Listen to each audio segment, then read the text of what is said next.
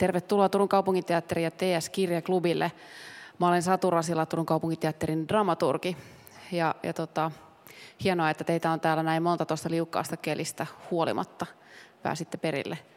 Kun kohta lavalle astuu monesti palkittu kirjailija ja monesti palkinnut, toisia kirjailijoita palkinnut kirjallisuuden ammattilainen, niin varmaankin puhutaan Finlandia-palkinnosta ja palkitsemisen merkityksestä kirjallisuudelle. Mä toivotan tänne tervetulleeksi lasten ja nuorten Finlandia-palkinnon viime vuonna teoksestaan Sarvijumala saanut kirjailija Magdalena Hai.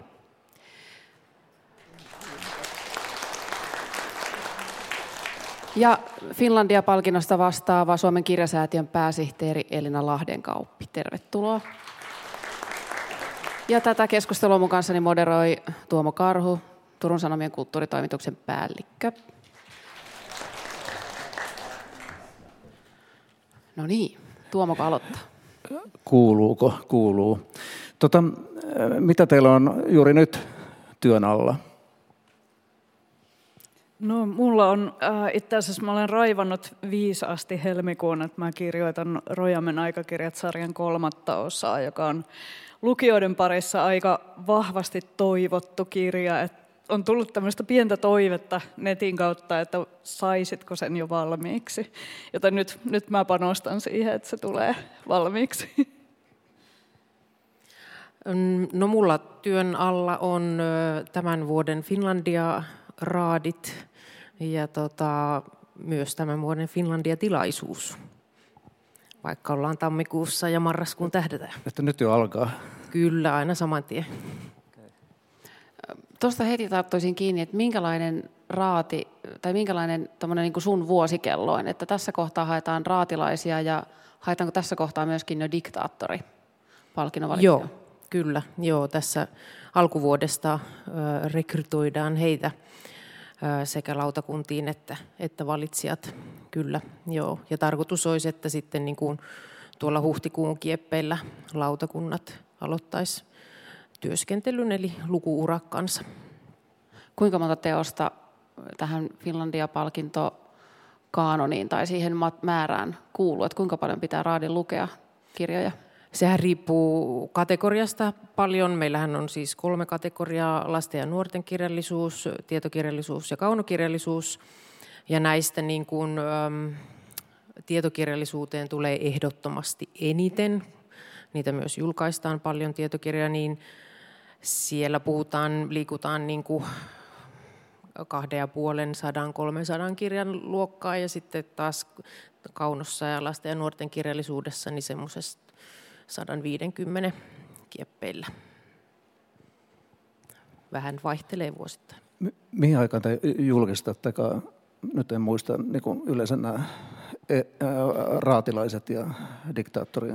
Se on tuossa keväällä sille maalis-huhtikuun taitteessa. Se ei ole mikään tarkka päivä, mutta se sitten kerrotaan, kun raadit on kasassa. Mutta se ei kuitenkaan tarkoita sitä, että yksittäisen raatilaisen tehtävänä on lukea 250 kirjaa. Vai no siis lähtökohtaisesti ohjeistamme, että kaikki lukee kaikki. Ei me niin kuin, anneta mitään niin kuin, rajoja tai pumpseja ihmisille, että lue sä nää ja sä luet nää.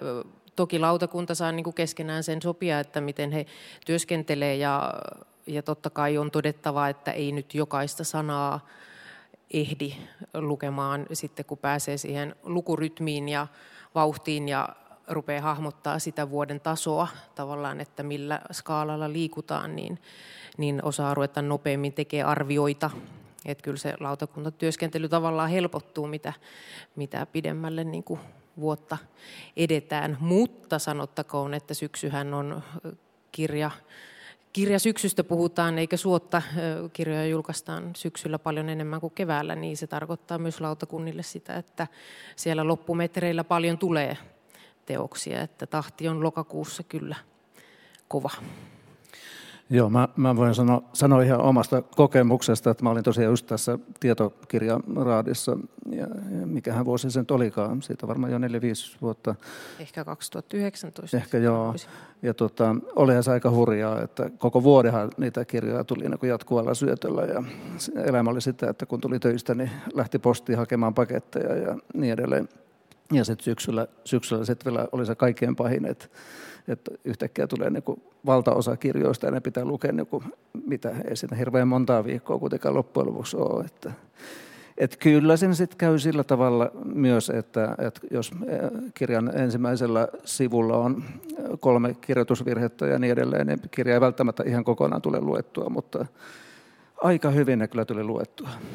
Niin, täytyyhän siinä niin kuin huomata se, että tämmöisistä kirjamääristä puhutaan ja kuusi ehdokaspaikkaa on jokaisessa kategoriassa, niin, niin kyllä se täytyy olla aika timanttia alusta loppuun, että ehdokkaaksi pääsee.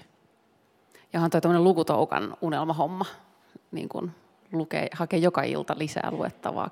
Joo, kun vielä kun sun pitää vielä vähän kehittää, että sieltä saa sen tunti palkata jotain. No mitäs Magdalena, siinä vuonna kun sut palkittiin, niin tota, ö, tunsitko sä ö, raatilaisia etukäteen tai oliko sulla, mitään sellaista niin kuin tunnetta siitä, niin kuin, kun sä oot kirjailija, niin oliko sulla suhdetta siihen, tai ajatusta siitä, että kuka sitä sun teosta lukee? Ei, ei raadista. Ja siis mä luulen, että raadit varmaan, että riippumatta yksilöistä, niin heillä varmaan muodostuu semmoinen käsitys, yhteinen käsitys siitä, että mitä he on hakemassa ja mitä he painottaa sinä vuonna. Että eihän sitä kirjailijana ei voi tietää, mikä se raadin näkemys on sen vuoden tasosta. Että totta kai mulla on itsellä myöskin lukijana käsitys siitä, että kenen kanssa mä kilpailen. Ja siinä mielessä olin, olin kyllä toiveikas, että Sarvi Jumala pääsisi ehdokkaaksi. Ja se oli totta kai myös iloinen yllätys, mutta ehkä vähän, vähän toivoin, että voisi hyvinkin. Uskoin kirjaani ja näin edelleen. Mutta ei, ei kirjailijana pysty, pysty etukäteen arvaamaan, että onko se oma kirja se, mitä se raati sinä vuonna odottaa ja etsii ja haluaa. No jos me otetaan askel vähän taaksepäin ja, ja tuota, teidän polkua tähän pisteeseen palkitsijaksi ja palkituksi. Niin kertoisitko sä Magdalena sun urasta tai sun tiestä kirjailijaksi? Miten susta tuli kirjailija? No tota noin, mä, mä olin ihan aikuinen. Mä en ole niitä kirjailijoita, jotka olisi lapsesta asti jo tiennyt, että heistä tulee kirjailijoita. Että mulla kyllä oli aika pitkä tie siihen, että mä ylipäätään ymmärsin, että se olisi jotain, mitä mä haluan tehdä elämälläni. Mä olin valmistunut yliopistosta ja aloin miettiä, että mitä, äh, mikä on se jälki, minkä mä haluan jättää maailmaan, mikä on semmoinen pysyvä asia, minkä mä koen arvokkaaksi. Ja siinä vaiheessa mä yhtäkkiä tajusin, että kirjojen kirjoittaminen, ja mä oon kirjallisuuden ystävä ja suuri lukija aina ollut, niin se ehkä jotenkin oli vuosien myötä kasvanut se ajatus kirjan kirjoittamisesta. Ja ehkä se just, että mä olin aikuinen selkeästi, mä sain sen hyvän raivin siihen, että mä haluan tehdä tämän, niin mä lähdin hyvin kunnianhimoisesti hakemaan kirjoittamistaitoja, kävin kirjoituskursseilla, kehitin itseäni siinä ja hyvin, hyvin jääräpäisesti suorastaan hain sitä kirjailijuutta. Mun ensimmäiset kirjat tuli ulos 2012 ja sen jälkeen mulla on julkaistu 14 kirjaa. Eli lähdin, lähdin kyllä täysillä, täysillä tavoittelemaan kirjailijuutta ja sitten myöskin kirjailijana olen koko ajan ollut sellainen hyvin nälkäinen ehkä jollain tavalla että haluan, haluan tehdä hirveästi tätä ja tehdä asioita paljon ja kokeilla monenlaisia asioita tehdä. Ja tämä ehkä kirjailija ammatissa ylipäätään mua kiehtoo, että mulla on se vapaus muovata oma ammattini hyvinkin itseni näköiseksi ja päästä tekemään tosi erilaisia asioita. Kiinnostavaa, kiitos. Mitä Selina? No, tie tähän pisteeseen on tavallaan lähtöisin ihan, ihan ää, alusta siis siitä, että olen, olen syntynyt perheeseen, jossa isäni on toiminut kustantajana ja sillä tavallaan syntynyt kirja-alalle, jos niin voi sanoa. Sitten monen mutkan kautta olin sitten tota, kirjakaupassa töissä ja sieltä, sieltä sitten olen päätynyt tähän tehtävään kahdeksan vuotta sitten tähän kirjasäätiön ja kustannusyhdistyksen hommiin. Miten te koitte, mikä, mikä näiden palkintojen merkitys on, tai miksi niitä pitää jakaa? No mä ehkä ajattelisin niin, että, että se on näkyvyyttä kirjallisuudelle. Eli että meillä esimerkiksi, jos Finlandiasta puhutaan, niin se on kuitenkin varmaan kotimaisista palkinnoista se tunnetuin ja saa onneksi media huomiota ja näkyvyyttä syksyisin ainakin, no keväällä ehkä pienen hetken, kun julkistetaan lautakunnat ja valitsijat, mutta, mutta kyllä mä näen sen sellaisena kotimaisen kirjallisuuden esiin nostajana, eli että, että ihmiset huomaa, mitä, mitä tota, sinä vuonna on julkaistu. Ehdokaslistat on kuitenkin aina hienot, koska raadit ovat kovan työn tehneet ja kahlanneet niin kuin koko kotimaisen kirjallisuuden läpi tekee valinnan, ne nousee esiin ja sitten tietenkin nämä voittaja, voittajateokset, että näkisin, että se on se merkityksellisin asia näissä. Joo, ehdottomasti näin. Kirjailijanakin ne palkinnot ennen kaikkea mahdollistaa asioita, mahdollistaa, antaa sitä näkyvyyttä, mahdollistaa parhaimmillaan kansainvälistä kirjamyyntiä. Ne toimii tavallaan mainoksena ulos, ulos että meillä Suomessa tätä on katsottu. Tämä on se parhain kirja. ja äh, ylipäätään siis Finlandia-palkintohan on, siis sen huomasin jo, kun mä olin ehdokkaana 2018, kolmannella sisarella, niin tota, sen huomasi jo silloin, että kun oli ehdokkaana, niin se tavallaan nosti mut jollain tavalla sellaisen tietoisuuteen, mitä ei ollut aiemmin ollut. Ja yhtäkkiä mä olin jollain lailla enemmän olemassa kirjailijana kuin ennen sitä. Ja mä olin jo monta kirjaa julkaissut ennen sitä, että sen huomaa aina, että se, se se boosti, mitä siitä sai, niin se oli ihan eri tasolla kuin muut palkinnot tai palkintoehdokkuudet, mitä oli siihen mennessä saanut. Ja tämä voitto on taas niin kuin osaltaan nostanut vielä enemmän. Et se, se antaa kirjailijalle sekä sellaista uskottavuutta kirjailijana. Se on tavallaan palkinto on tae siitä, että tämä kirja ei ole täysin huono. Voit tarttua tähän kirjaan. Tämä kirja on kiinnostava jonkun muunkin mielestä. Ja se, se antaa tosi monenlaisia mahdollisuuksia ja avaa ovia ihan eri tavalla kuin sit se peruspuurtaminen ja se, että aina julkaisee kirjoja mikä on tietenkin se peruskivijalka, mutta ne palkinnot aina vähän tuuppaa ylöspäin ja eteenpäin. Mua kiinnostaa kauheasti, että mitä, mitä tapahtui nyt, kun sä voitit marraskuussa, niin mitä sen jälkeen on tapahtunut? Tai mitä, mitä tapahtui silloin ja mitä sä oot tehnyt nyt niin joulu- ja tammikuun? Onko se kantanut tänne asti? Onko tullut jotain uutta? No joo, siis saman tien alkoi tulla keikkoja. Tule meille kertomaan, mitä olet mieltä asioista. Nimenomaan tällaisia niin kuin enemmän puhuja keikkoja. Mähän teen paljon kouluvierailuja. Se, se on niin kuin ihan merkittävä tämmöinen sivutyö kirjailijuudessa mulle. Mutta sitten tämmöisiin puhujatilaisuuksiin, mm, Esimerkiksi huomenna menen tekstintalon avajaisiin Helsinkiin pitämään avajaispuheen. Tämmöisiä niin kuin erityyppisiä keikkoja on tullut. Niin, että ne ei ole niin kuin välttämättä sun kirjoista tai niin kuin kirjallisuudesta, vai onko niin kuin, että se, sähän pidit sellaisen puheen siellä tilaisuudessa, no, joka otti joo. kantaa, että onko ne ollut sit kummunut tavallaan siitäkin? Että... Ihan varmasti joo, että ihmiset on herännyt, että hei, tällä ihmisellä on jotain sanottavaakin muuta kuin omista kirjoistaan. Tuota, sä taidat olla Magdalena suurin piirtein ainakin ensimmäinen, joka on ollut meidän klubilla nyt jo toista kertaa. Et Sä olit kaupungin kirjastossa, meillä oli joskus, niin kun se, meillä oli silloin kun me aloiteltiin, tai meillä oli välivaihe tässä meidän klubissa, meillä oli tämmöinen kiertue, missä me oltiin eri puolilla puolilla, niin kuin, ties missä, muun muassa kaupungin kirjaston sisäpihalla, ja se oli silloin siellä. Tämä on vaan tämmöistä johdantoa tähän mun kysymykseen, että et, niin samalla tavalla kuin tällä klubilla alkaa olla se tilanne, että alkaa vähitellen toistua nämä samat kirjailijat väkisinkin, koska nyt ei kuitenkaan kauhean isossa maassa eletä, tai eletä isossa maassa, mutta on vähän ihmisiä. Ja, ja myös Finlandia-palkinnoissa alkaa olla se tilanne, että, että väkisinkin alkaa toistua että on, on jo useita Finlandia-palkinnon saaneita, jotka on palkittu useampaankin otteeseen. Miten sä ehkä nyt Elina aluksi niin mitä sä oot siitä mieltä? Olet, oletteko koskaan miettineet, että palkinto pitäisi olla sellainen, että se voi saada vaan kerran, tai miten paljon tämmöisiä keskusteluja on käyty?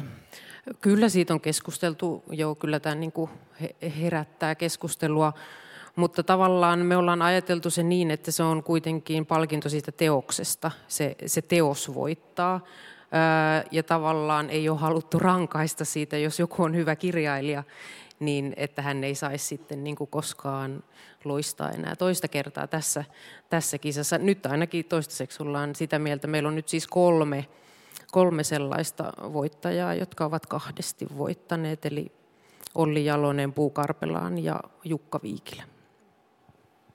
Mä mietin tuota kirjailijan työnkuvaa, kun kysymys kuitenkin menestyskirjailijan niin kuin osalla, osalla on niin kuin tämmöistä kapeasta kärjestä Suomen maassa. Hirvittävän monet julkaisee, jos ei nyt kustannusyhtiöiden kautta, niin omakustanteina. Voisi sanoa jopa, mulle on sanottu, joka vähän silloin mua kirvelsi eräs professori, että kirjoittaminen on verrattain yleinen lahjakkuuden muoto.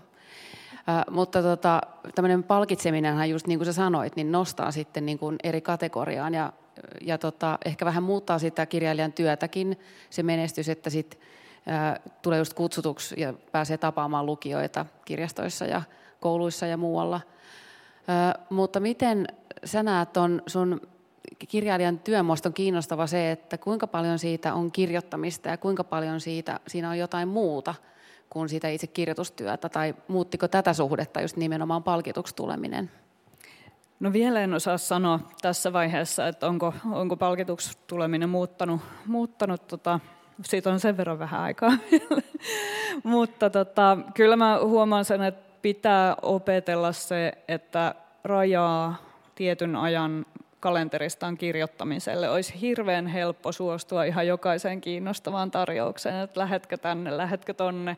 Mutta se, että se, sille kirjoittamiselle, sille perustuelle pitää osata varata aikaa. Ja se on, se on nimenomaan se, mitä mä nyt ajattelen, että tämä on se vuosi, kun mä harjoittelen sanomaan ei. tai ainakin, että jos ensi kuussa. Koska, koska se on kuitenkin lasten ja nuorten kirjailijoille, varsinkin kun mua kutsutaan vaikkapa kouluihin vierailulle, niin se, että mä näen mun yleisöni suoraan, niin pääsen heidän kanssa kommunikoimaan, niin se on hirvittävän tärkeää. Se, se antaa mulle, mulle ää, muistuttaa mua siitä, kelle mä kirjoitan hyvin elävästi. Ja heille, heille sitten taas kirja saa kasvot minussa, kun mä tuun sinne heille esiintymään. Et se, on, se on tosi vuorovaikutteista, vaikka se onkin se, että mä tuun pitämään luennon tai äh, tulen haastatelluksi sinne, mutta silti, silti siinä on se äh, lukijan kohtaamisen hetki. Ja mä näen, että nimenomaan lasten ja nuorten kirjailijalle se on tosi tärkeää. Ja sen takia mä tykkään tehdä myös kouluvierailuja tosi paljon. Mutta siinä on se, pitää, pitää osata vetää ne rajat, että kirjo, kirjoittaminen on kuitenkin se perustyö, mitä on tehtävä, ja kaikki muu tulee siihen ympärille ja päälle. Onko se miten, miten vaikea sitten niin pysäyttää se kone, kun heilutaan täällä julkisuudessa ja tavataan ihmisiä ja niin edelleen, että siinä on kuitenkin ihan erilainen se syke, syke niin miten, miten sä sitten niin saat itse taas niin asettumaan siihen pöydän ääreen? Tai missä sä kirjoitatkaan? Ajanhallinta, ajanhallinta. Mä, mä oon tällä viikolla esimerkiksi sopinut kaikki mahdolliset ihmistilaisuudet, jotta sitten ensi viikolla mä voin rauhoittua kirjoittamaan. Eli yritän tehdä tämmöistä vähän strategista tasapainottelua kalenterin kanssa, että on, on sekä niitä julkisia ihmistilaisuuksia, joissa ollaan lukijoiden ja ihmisten kanssa, ja sitten nämä yksinäiset kirjoittamisen viikot. Ja se, se tuo hyvää tasapainoa, että on molempia mutta ehdottomasti se, että mä yksin kirjoitan, niin se on se nautinnollisin hetki mulle. Ja sen takia mä olen tietenkin kirjailija, koska mä pidän, pidän siitä luomisen, luomisen prosessista ja siitä, että mä saan rauhassa tehdä sitä. Et se on ajanhallintaa ja sitä, että osaa sopia, sopia tietyt jutut tiettyihin paikkoihin, eikä, eikä niin kuin vaan koko ajan ole liikkeellä esimerkiksi, jolloin se kirjoittaminen muuttuisi tosi, äh, tosi katkonaiseksi ja se luova prosessi tietenkin kärsisi siitä. Mä jotenkin muistan niin kuin vuosituhannen, ehkä, ehkä tuolla ensimmäinen vuosikymmen vielä, vielä tällä vuosituhannella, niin kun näki kirjailijoita jossakin messuilla ja sitten ehkä jossakin kustantajan kevät- tai syys- tai joulutilaisuudessa, jota ehkä silloin oli vielä enemmän, niin silloin mä huomasin, että, että, että tosiaankin kirjailijan työ oli vielä paljon yksinäisempää silloin kuin nykyään – ja näki, että kirjailijalla oli valtava sosiaalinen tarve, että sen oikein niin näki, että nyt on mahtavaa nähdä ihmisiä, että täällä on muukin maailma olemassa. Mutta niin sen jälkeen tämä on muuttunut tosi paljon, että te olette jonkinlaisia sosiaalisia eläimiä jo nykyään niin kuin, niin kuin monessa muussakin ammatissa, että, että, että teillä on tosi paljon niin kuin tätä ja niin kuin jotkut messut tai jotkut tämmöiset äh, kohtaamiset, niin ei enää sillä tavalla erotu ehkä sitä arjesta kuin ennen. Joo, ja totta kai sit sosiaalinen media muuttaa hirveästi tätä myös, että siinä helposti Ö, omat rajat sosiaalisen median suhteen on hirvittävän tärkeät, että miten paljon siellä viettää aikaa, miten, miten paljon on, on siellä yhteyksissä ihmisten kanssa, koska siihen saisi uppoamaan tuntikausia päivässä ja se olisi suoraan pois kirjoittamiselta. Sitten täytyy, täytyy vaan aika tarkkaan miettiä se, että missä vaiheessa sosiaalinen media alkaa tulla taakaksi sille itse työlle ja milloin, milloin se on mukavaa ja kivaa ja siinä saa yhteyden lukijoihin. Et se, se on ehkä luultavasti isoin asia, mikä on muuttunut tässä lähivuosina. Mua kiinnostaa, Elina, semmoinen asia kun, tiedo, niin kuin vallan tiedostaminen tavallaan, kun, kun tota, eilähän julkaistiin näitä, näitä tota, julkaisulukuja, niitä, että ketkä siellä kärjessä yli 300 000 myytyä niidettä. Ja sitten taas toisaalta tiedetään, että on kirjailijoita, joiden vuosiansiot on 2-4 tuhatta euroa, joten, ja varmaan suurin osa itse asiassa, niin mä veikkaisin, että proosan kirjailijat on niin kuin heikoiten ansaitseva tavallaan niin kuin kirjailijatyyppi, että jos ajattelee käsikirjoittajia tai, tai näin, pelikirjoittajia, niin sieltä voi olla jonkinlaista ansaintaa. Mutta sitten Finlandia-palkintohan, kun se vielä osuu siihen joulumyyntiin, ja, ja tota, niin kuin mahdollistaa, paitsi se on valtavan hieno palkintosumma itsessään, mutta sitten se huomio tavallaan niin kuin tämmöistä mielipidevaltaa kirjailijalle, mutta myöskin sitä, sitä myyntiä sille teokselle, niin, niin pohditteko te sitä ta, siellä tavallaan raadeissa, että mikä valta siellä on nostaa tai ää, laskea jonkun uraa silloin, kun siellä on varmaan ne viimeiset ennen siellä, kun on se kuuden kärki, niin siellähän voisin kuvitella, että on aika paljon kilpailua niistä viimeisistä paikoista. Joo, ja täytyy tietenkin tähän kohtaan nyt sanoa, että minähän en siis päätä mistään, että minä vaan istun lautakunnan sihteerinä, että, että kuulen nämä keskustelut, mutta en itse osallistu valintaprosessiin. Niin tietenkin siis Raati tiedostaa, mitä he ovat tekemässä, että he ovat valitsemassa Finlandia-ehdokkaita tavallaan ehkä joskus liikaakin, siis ajattelen sitä, että, että ei ole tarkoituksenmukaista jotenkin mun mielestä ajatella sitä, vaikka kyse on tosi isosta palkinnosta niin kuin kirjallisuuden saralla maassamme, niin ei ole kuitenkaan tarkoitus, että he ovat jotenkin niin kuin, muuttavat itseään siinä prosessissa olemaan jotain, mitä he eivät lukijoina muuten olisi, vaan että toivon, että he tekevät sen työn ihan omina itsenään, ketä he sitten ovatkaan ja minkälaisella taustalla ja valitsevat sitten sen mukaan, mikä kenellekin kirjallisuuden sisällä niin kuin maistuu, mikä on heidän mielestään niin kuin se hyvä kirja. Mutta kyllä toki siis varsinkin alkuvaiheessa monesti, kun sitten ruvetaan lukemaan niitä kirjoja ja ensimmäisiä arvioita tehdään, niin sehän tuntuu tosi raalta niin antaa arvioita kirjoille, siis sillä niin kuin, että raakata niitä, että tämä nyt apua, tämä ei nyt, e, voiko mä nyt sanoa, että tämä ei pääse eteenpäin, että anteeksi, niin kuin tämän tyyppistä kommentointia siellä tapahtuu, että, että en haluaisi olla näin tyly, että kyllä tämä oli aivan hyvä, mutta ehkä tämä ei nyt kuitenkaan, että niin kuin tavallaan yritetään itsellekin sitä selittää, että en halua olla tässä niin kuin jotenkin liian julma. Mutta toki sitten kun päästään sinne kärkeen, että nyt ollaan valitsemassa sitä viimeistä kuutta, niin sehän kyllä se niin kuin, mä sanoisin, että niin kuin ne helmet kyllä niin kuin erottuu sieltä yllättävän helposti monesti, mutta kyllä se sitten, kun se kuuden raja niin kuin tulee vastaan, että niitä viimeisiä siihen valitaan, niin sitten se on niin kuin, että apua, että, että nyt onko se nyt tämä vai tämä, että sit rajat on aina johonkin vedettävä ja sitten se on nyt siinä kuuden kohdalla. Se olisi varmaan yhtä hankala, jos olisi 10 tai 15, mutta, mutta tota, kyllä raatilaiset potevat oman tunnon tuskia. Oletteko koskaan lukeneet kirjoja ilman kirjailijan nimeä?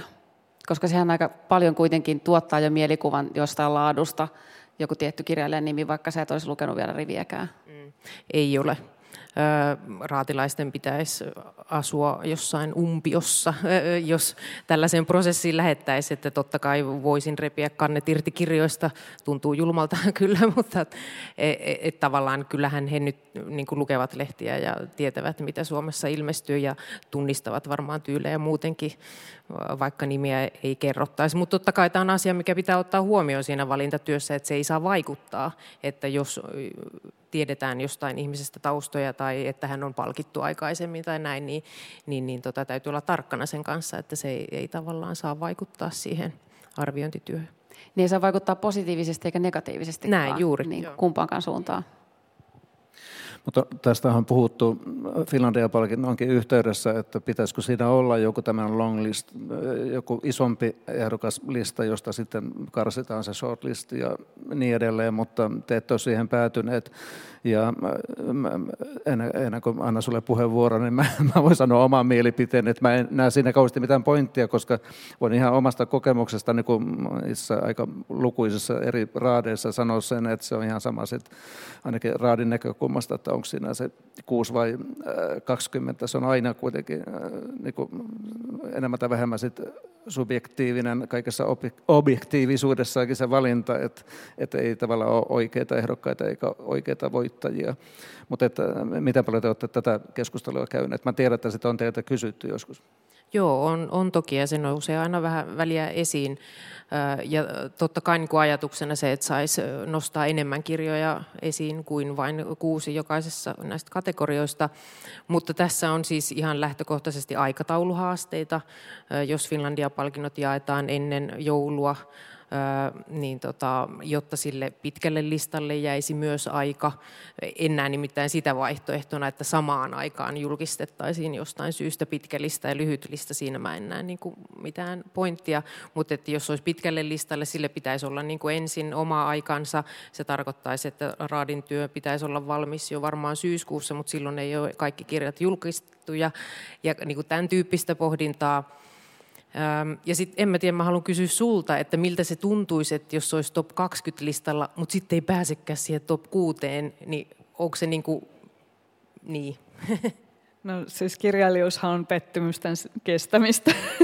se, se on varmaan jokainen kirjailija, joka on viime vuonna julkaissut kirjan, niin on, on aina siinä niin kuin Finlandia paljastusten äärellä silleen, että ehkä please, voisinko olla?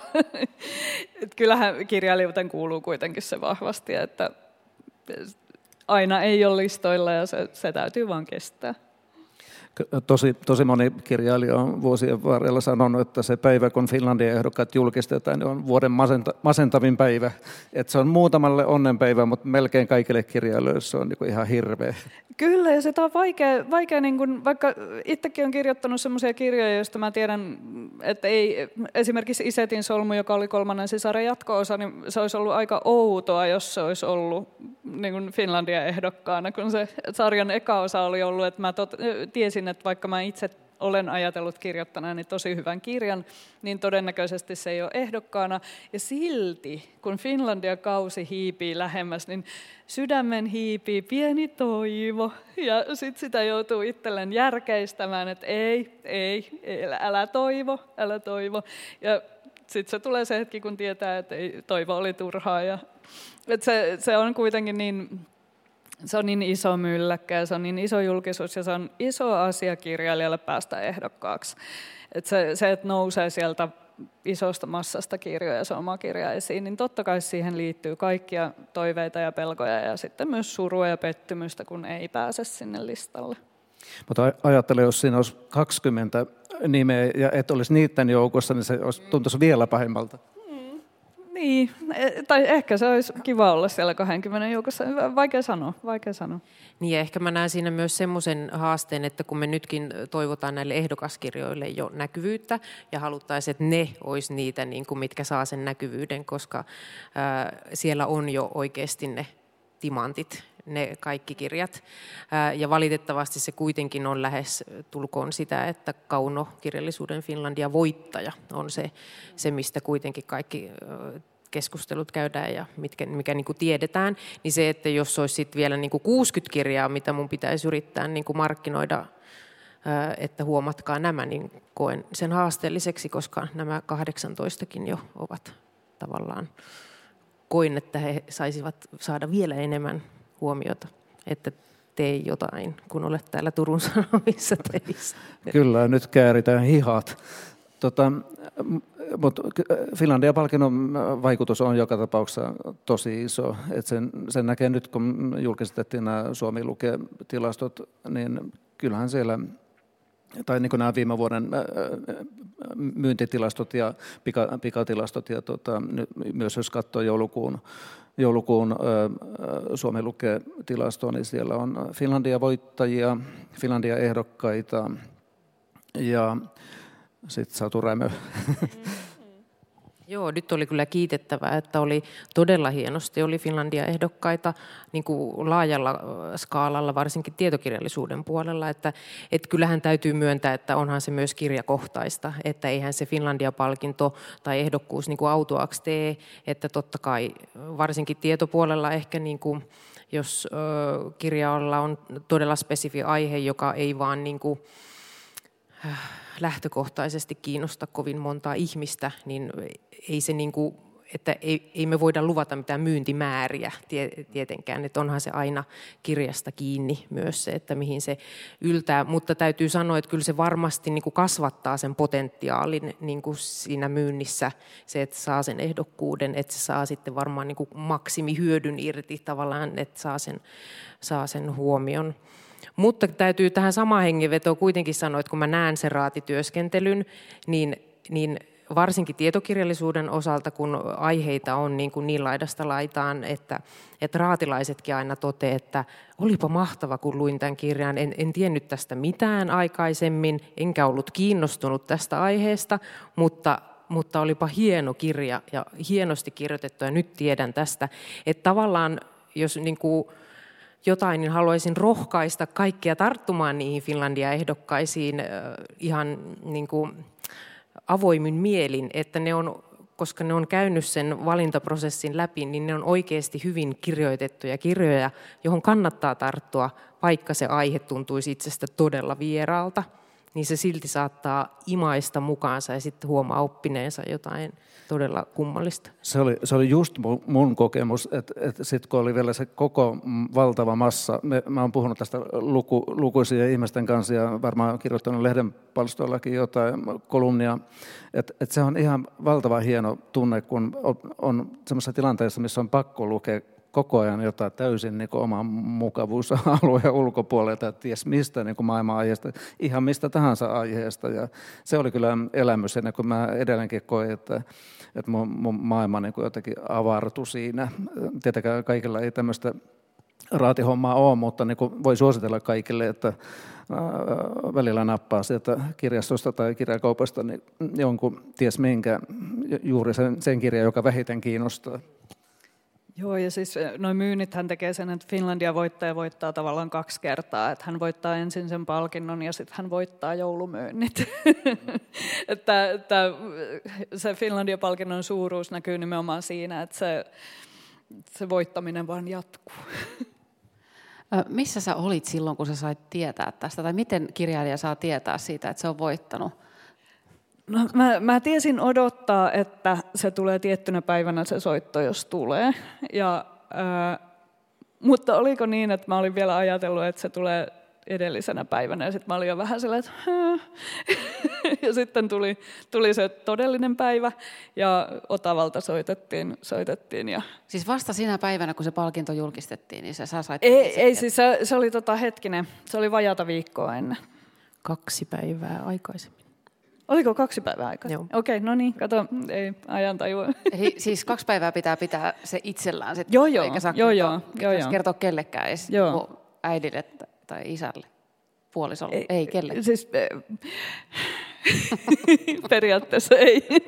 Kelle sä kerroit? en mä kerro. Niin, ei, kukaan ei, ei kerro kenellekään. Me toimittajatkin, meitä on jo, joita, joitakin, jotka sai, mä taisin soittaa sulle aika pian sitten sen jälkeen, kun sä olit itse kuullut. Joo, ja joo. Tuota, tässä on se jännä juttu, jännä juttu että tuota, monella kansainväliselläkin vedonlyöntitoimistolla voi lyödä veto vielä mm. senkin jälkeen, mm. kun tässä on, meitä on kuitenkin oltava kymmeniä tai jopa muutama sata ihmistä, jotka loppujen lopuksi tietää se etukäteen. Että, että, tuota, että voisitte niin, niin että voisi pistää rahoiksi kyllä, että pistäisi koko omaisuuden Mm. Tuonne, Joo. Niin, se, se voi olla, että se kaksi päivää tuntui viikolta, koska siinä tapahtuu aika niin. paljon asioita. Joo. Joo, ja valitsihan voisi lyödä vetoa jo niin kuin niin, niin, niin, heti, kyllä, heti kyllä. kun vedonlyönti alkaa. Joo, mutta niin se on tietysti aika lyhyet että jos alkaisi niin kuin tulla kivitaloja, isompaa autoa. Ja... Mutta missä sä olit siis, kun sä sait tämän puhelun? I, ihan kotona olin. Kotona olin ja tota, tosiaan Otavalta soitettiin. Ja kun tiesin, että Otavalta soitettiin, tiesin, että miksi soitettiin. Ja sehän oli tietenkin iloinen asia.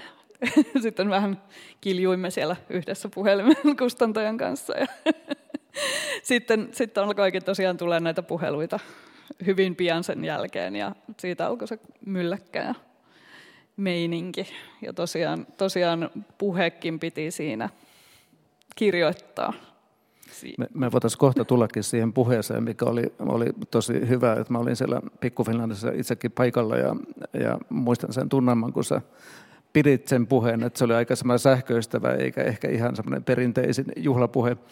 Mutta et, äh, nyt mä unohdin, mitä mä olin kysymässä. Satu, onko sulla kysymys on siellä melkein suussa. puheeseen, kun siitä kerran oli puhe. No mennäänkö me siihen puheeseen, joo. Tai niin kuin, sä puhuit tästä niin kuin Suomen sanotaanko kulttuuri-ilmapiiristä ylipäätään ja, ja kirjallisuuden äh, tilanteesta.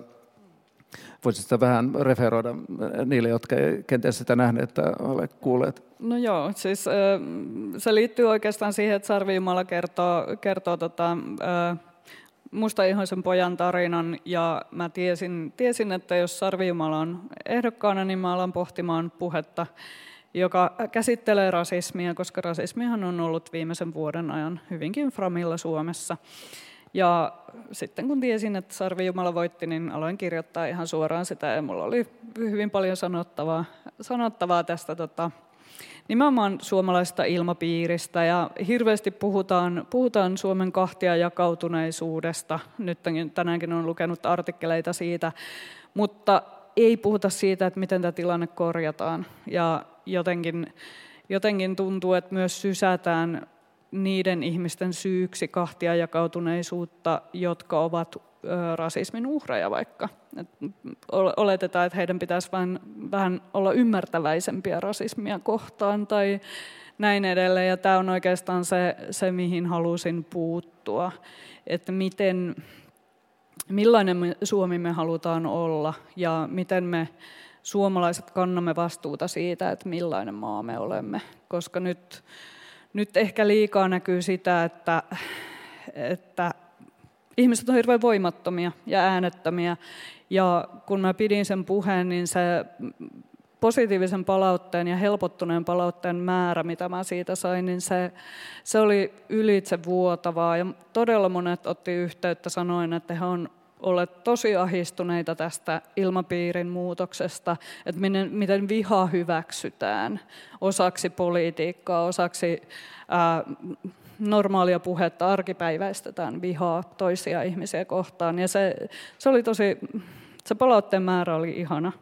Ja kun aina puhutaan siitä, että ei uskalleta puhua, koska sitten tulee, tulee tietyiltä tahoilta ää, ää, palautetta, negatiivista palautetta, Mulle ei tullut negatiivista palautetta, ainoastaan kiitoksia ihmisiltä, jotka oli ajatelleet täsmälleen samaa, että he haluaisivat nähdä paremman Suomen. Sellaisen Suomen, jossa ihmiset voi olla ystävällisiä toisilleen, jossa ei, ei,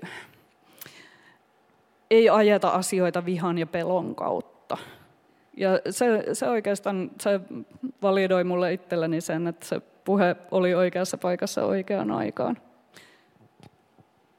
Niin mä olen joskus miettinyt sitä, että, että tota noin niin, onko niille, jotka tekee taidetta tai vastaanottaa taidetta, niin onko niissä sydämissä kauheasti tilaa millekään rasismille tai sen kaltaiselle niin kuin väkivaltaiselle ihmiskuvalle. Tämä on varmasti siis tosi naivin näkökulma, mutta jollain tavalla haluaisin ajatella, että myöskin kirjallisuus ja lukeminen itsessään on sitä työtä, mitä voi tehdä niin kuin avartaakseen ihmisten mieliä jonkin suuntaan. Esimerkiksi mä kun mä luin Sarvi Jumalan, niin mä en tullut ajatelleeksi ennen kuin vasta sitten jossain siellä ihan loppupuolella. Ei mä tullut mieleenkään ajatella siis päähenkilön ihonväriä tai mitään muuta sellaista. Ja sehän just avaa, kun se on nuorten kirja, tosi hienosti kirjoitettu ja jännitteinen, niin sitten tietyllä tavalla, että kun ihminen myötä elää sitä päähenkilöä ajattelematta sitä niin kuin muuta kuin sen henkilön sisäistä maailmaa, niin, niin sehän on myös sitä, mitä me, niin kuin se on se, mitä, mikä korjaa myös sit meidän ihmisten välistä niin kuin, tavallaan niin kuin semmoista ennakkoluuloa. Näin mä toivoisin. Että Laurin kuvauksessa mulle oli tosi tärkeää, koska se on vahvasti minä, minä kertojana kuvattu, että eihän, eihän ihmiset kulje tuolla ajatellen jatkuvasti omaa ihon väriään. Eli se, se minkä, minkä näköisiä me ollaan, niin se tulee todeksi meille silloin, kun muut ihmiset reagoi meihin. Ja valitettavasti rodullista tulee nuorille tässä maailmassa, se tulee usein, usein negatiivisena, negatiivisena oletuksina, haukkumisina, kummallisina katseina, jotka tuntuu vähän ikäviltä, mutta joita ei ehkä pysty sanoittamaan edes itselleen. Ja tämä oli se kokemus, minkä mä halusin ehdottomasti Laurille kuvata, että hän, hän on ihan tavallinen poika, joka, joka on menettänyt äitinsä, joka ihastuu tyttöihin, joka tekee asioita. Tota, lopetellaan tässä kohtapuoliin. Voisi vielä vähän kirja-alan tulevaisuuden näkymiä tässä yrittää nähdä. Et tässä on todella, todella mielenkiintoinen tilanne kirjallisuudessa ylipäätään, että varmaan ei ole suurin piirtein koskaan ollut sitten jonkun kirjapainotaidon taidon keksimiseen tämmöistä tilannetta. Ja ehkä nyt mennään sitten kovaa vauhtia, tai on ainakin menty tähän asti kovaa vauhtia siihen suuntaan, missä oltiin ennen tätä kirjapainon taidon keksimistä, eli tämmöisen suullisen äänikirjat on ollut kovassa nousussa, tosin se nousu vähän taittu nyt viime vuonna ilmeisestikin.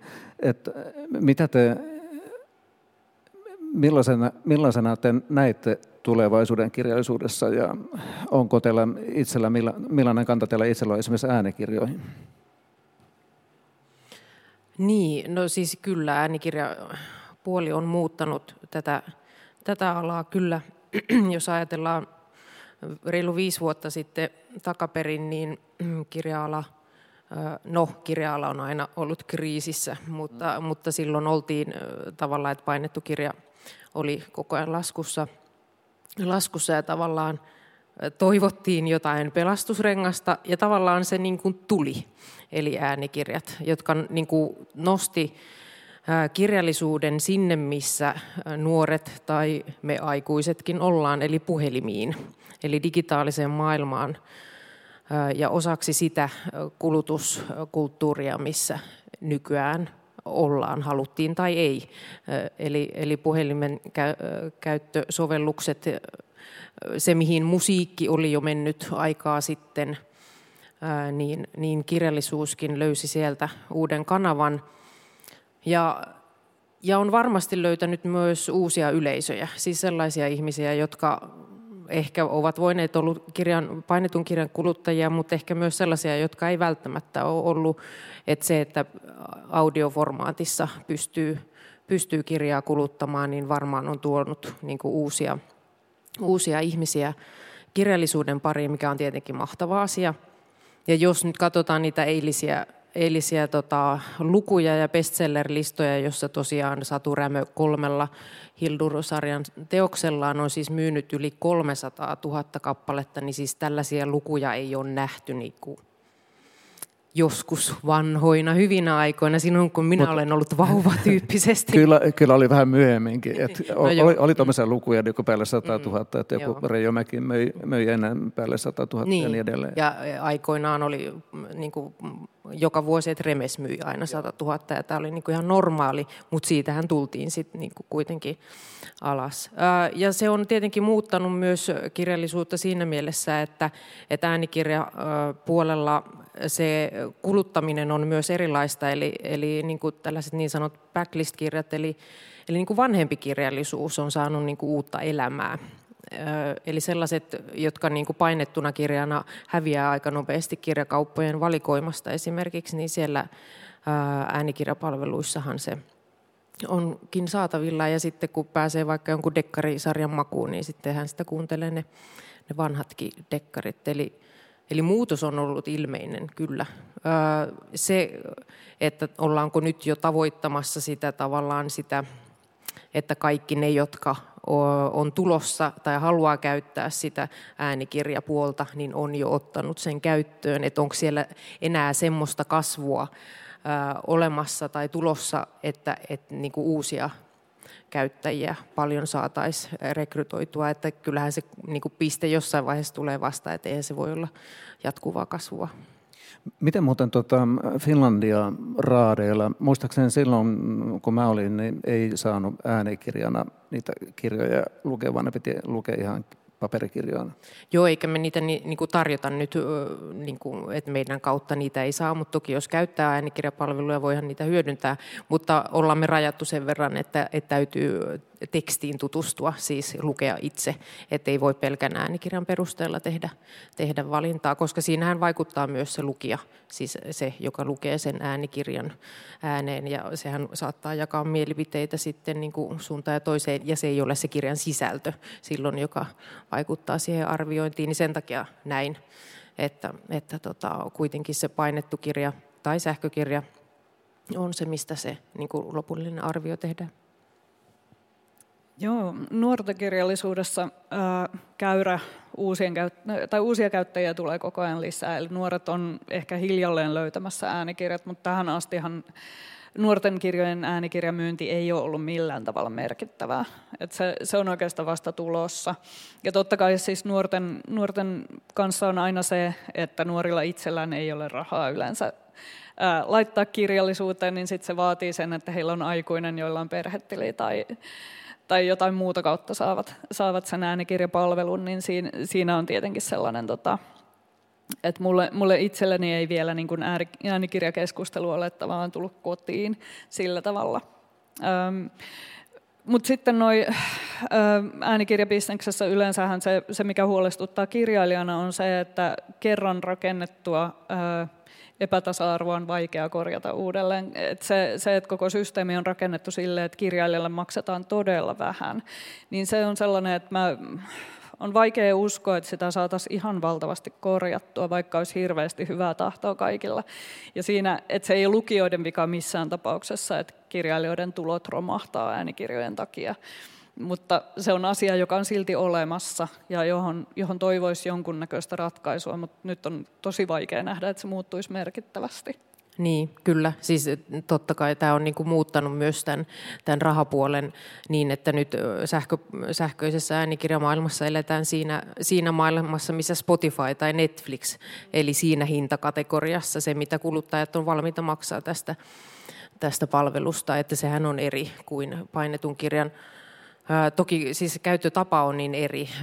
Voihan painetulla kirjallakin olla vaikka kuinka monta käyttäjää, vaikka se ostetaan vain kerran. Nythän tietenkin niin kuin jokaisesta käyttökerrasta taas sitten äänikirjapuolella tulee, tulee rahaa sisään, mutta, mutta siis tämä summa, mitä niin kuin sekä kirjailija että kustantaja saa, saa äänikirjasta on, on toki paljon pienempi per kappale, mutta, mutta toki äänikirjasta se tulee, voi tulla niin kuin tavallaan uudestaan ja uudestaan ja uudestaan, jos se niin kuin tulee aina joka kerta, kun se oikeasti kulutetaan.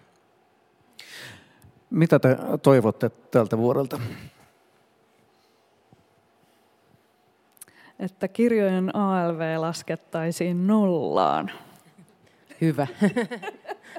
Ei ainakaan nostettaisi. Ei. niin. Joo, ja että, että tota, vähän levikkisen kirjallisuuden ostotukea ei, ei leikattaisi, koska se on ollut ainoa, ainoa niin kuin tällainen kustantajakirja-ala sillä suoraan valtiosta tullutta rahaa, että mikä tota leikataan nyt sitten kokonaan, kokonaan pois. Eli, että tämä keskustelu tästä, että jännittäviä aikoja, että kovasti ollaan huke, lukemisesta huolissaan ja, ja, ja tota, kirjallisuudestakin, niin sitten tehdään kuitenkin sellaisia päätöksiä, jotka ei auta tässä asiassa yhtään. Joo, mä, mä yritin lopettaa tämän sille jotakin nostattavasti, mutta, tota, joo, mutta... Tilanne on tämä. tilanne on tämä, joo, ja mä, mulla on ihan samat toiveet, että kyllähän nämä kaksi asiaa, niin kuin tämä vähän levikkäisen kirjallisuuden tuen poisto on ihan kamala isku ja samat tämä alvi, kun on puhuttu ja vihdoin saatiin EUlta lupa, lupa että se voitaisiin laskea nollaan, niin että se ollaankin päinvastoin nostamassa, niin onhan tämä ihan käsittämätön tilanne. Mutta hienoja kirjoja on tulossa tänäkin keväänä tosi paljon. Tämä näytti itse asiassa tosi hyvältä tämä kevät, kun mä noita listoja katsellut. Vielä ihan paperimuodossakin julkaistaan näitä kustantajien kevät, kevätluetteloita ja niitä on kiva selailla, että on tulossa vaikka mitä jännää tänä keväänä. Seuraava klubi meillä on karkauspäivänä, harvoin meillä on 29. helmikuuta klubia, nyt on, ja tulee Juha Ruusuvuori ja Jenni Kokander, ja katsotaan miten me saadaan heidät keskustelemaan keskenään, mutta tulee varmaan mielenkiintoinen klubi. Kiitos teille. Kiva, että tulitte paikalle, vaikka tosiaankin kamala pääkalokeli. Että mäkin tulin melkein nelivedolla tänne paikan päälle. Siellä on vielä yksi kysymys, niin antaa tulla vaan. Onko meillä mikkiä jossakin täällä? Mä voin tuoda omani sinne. Joo, kiitos tästä rasismin puuttumisesta tähän vähän jännitteeseen samanmielisyys-ilmapiiriin, jossa myös tiedotusvälineet on vaikuttanut tämän muodostamisessa. Siihen annetaan ymmärtää, ei saisi iskeä kritiikillä säröjä, koska meidän kansamme on vahva yhtenäistä. Tämä, tämä sanoma on tuotu aika paljon esille. Tässä mielessä niin aika monet vaikenee näiden vaikeiden kysymysten edessä. Olettaen, että sieltä tulee niin tuppapöllöä vaikuttavitakin taholta. Eli tämä oli tärkeää tämmöisiä tekoja, joita toivoisi kriittisiltä toimittajilta